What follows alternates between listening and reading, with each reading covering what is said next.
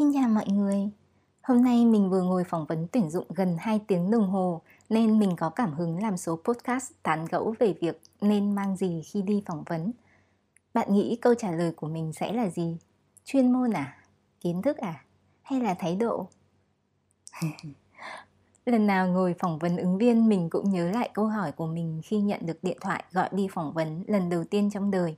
Trong vai ứng viên hết sức nghiêm túc và nhiều băn khoăn, mình đã hỏi chị gọi điện là Chị ơi, em cần chuẩn bị gì cho buổi phỏng vấn ạ? À? Trái với suy nghĩ của mình là đầu dây bên kia cũng sẽ trả lời lại hết sức nghiêm túc và đưa ra rất nhiều thứ cần chuẩn bị. Chị gọi điện lại cười khúc khích và bảo mình là em cần chuẩn bị tinh thần. Sau này, bằng một cơ chế tự động nào đấy, mình luôn mang sự khúc khích cười vui của chị gọi điện vào tất cả các cuộc phỏng vấn ứng viên và thường thì mình thấy các ứng viên sẽ hơi bất ngờ khi gặp một vị sếp ngồi tuyển dụng mà mặt mũi tươi cười, nói năng nhỏ nhẹ, lại còn hay pha trò hoặc nói xàm xí gì đó. Trời ơi, chả hiểu sao các bạn càng trẻ càng nghiêm túc, có khi còn căng thẳng nữa. Nên nếu các bạn ấy gặp người phỏng vấn như mình, các bạn sẽ phản ứng không kịp khi mình đang cười này, đột nhiên hỏi một câu rất sâu, rất nhanh hoặc tư duy rất là khúc khuỷu, lắt léo. Lúc đấy các bạn còn đang bận nghiêm túc mà Thế nên nếu có thể nhắc các bạn lúc đi phỏng vấn nên mang gì, mình nghĩ điều đầu tiên mình sẽ nhắc mọi người mang theo là hãy mang theo chính mình. Nghĩa là không cần trong vai của ai khác cả, nghĩa là không cần cố gắng chứng minh gì cả, nghĩa là không cần ủ mưu gì cả. Bạn đàng hoàng và thoải mái nhất với chính mình thì bạn có khả năng bộc lộ bản thân tốt nhất và trung thực nhất trong buổi phỏng vấn thôi. Chuyện này quan trọng này. Vì nó xác định tâm thế đi phỏng vấn của bạn bạn đi phỏng vấn xin việc hay là đi phỏng vấn tuyển dụng? Xin việc nghĩa là bạn rất muốn có công việc đấy.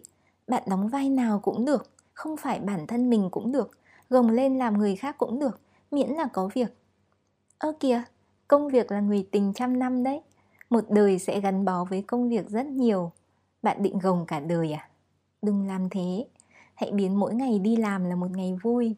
Nếu việc không phù hợp với con người thật của bạn thì bỏ đi chứ tìm việc khác chứ, ai lại thế?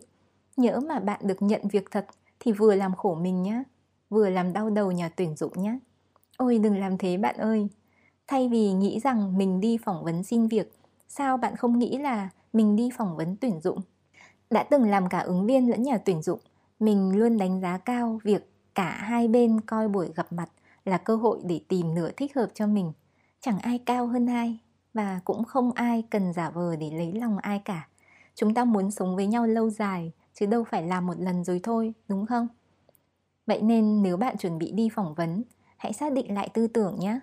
Ồ, mình đang đến buổi gặp mặt để xem mình có phù hợp với nhà tuyển dụng không và họ có hợp ý mình không. Nếu hợp thì vui, không thì mình đi tìm cuộc vui khác vậy. Và vì thế nên đi phỏng vấn tuyển dụng, bạn chỉ cần mang theo một thứ thôi, là mang theo chính mình. Đàng hoàng, thoải mái, trung thực. Thế thôi nhà tuyển dụng sẽ tôn trọng bạn hơn rất nhiều đấy. Mình bật mí thêm này. Bản thân mình là một người từng ngồi phỏng vấn tương đối nhiều, nên mình luyện được khả năng cảm nhận con người khá là tốt. Nói vui là bạn chỉ cần thở thôi, chỉ cần hiện diện thôi là mình đã có cảm nhận sơ bộ và chính xác về bạn rồi. Chưa kể là trong quá trình phỏng vấn, mỗi nhà tuyển dụng đều có cách thức riêng để kiểm tra ứng viên. Kiểm tra tâm lý này, chuyên môn này độ hòa hợp với đội ngũ này những điều ứng viên chưa nói hoặc không định nói này. Mình tin là những người phỏng vấn tuyển dụng có kinh nghiệm cũng đều có khả năng này cả. Nên thay vì chơi một trò chơi xem ai đoán xem ai diễn tốt hơn thì nên làm chính mình và nghiêm túc ngả bài vui vẻ ngay từ đầu. Anh chị ạ à, em như thế này này. Anh chị xem em có phù hợp với công việc này không nhé buổi phỏng vấn sẽ giúp ích cho bạn nhiều hơn bất kể bạn có làm vị trí đó hay không đấy. Hôm nay thì cũng là lần đầu tiên mình phỏng vấn online. Mình cũng hơi lo một chút, vì trước giờ mình mới đánh giá cảm nhận về ứng viên khi họ hiện diện trước mặt mình thật thôi. Thì buổi phỏng vấn online đúng là có một số hạn chế hơn bình thường như mình nghĩ thật. Ví dụ nha, thỉnh thoảng mình sẽ hay chơi trò hỏi xong một câu thì vừa mỉm cười xinh xắn, vừa nhìn chằm chằm vào ứng viên để xem ứng viên vừa dùng não vừa xử lý áp lực của ánh nhìn vừa vượt qua nhan sắc của mình như thế nào mình đùa về đoạn nhan sắc đấy nhưng cách thức này không áp dụng được với phỏng vấn online Điều đấy có nghĩa là gì? Nghĩa là tương tác đôi bên thật sự bị giảm xuống khi phỏng vấn online, nhà tuyển dụng sẽ cảm nhận khó khăn hơn về bạn. Thế nên hãy thoải mái nhé và biểu đạt mọi thứ rõ ràng, chậm rãi và thiện trí x 1,5 lần lên so với bình thường để bù lại khoảng cách do online tạo ra. Và bạn tin không, thông thường một cuộc giao tiếp là tương tác chặt chẽ của cả hai bên, nên khi bạn sao lãng chừng nào, bạn cũng sẽ khiến nhà tuyển dụng tự động sao lãng khỏi bạn chừng đó. Hôm nay mình phỏng vấn, bình thường mình là tuyếp rất tập trung khi vào việc, nhưng có những lúc đường truyền còn rất tốt, nhưng mình vẫn cảm thấy bản thân bị sao lãng. Mình lúc ấy tự hiểu là ứng viên của mình cũng đang không tập trung 100% với mình rồi. Nhà tuyển dụng như mình lúc ấy sẽ làm gì? Mình à, mình ok thôi, mình ghi nhận việc đó lại để tổng hợp đánh giá ứng viên tổng thể sau khi buổi phỏng vấn kết thúc thôi.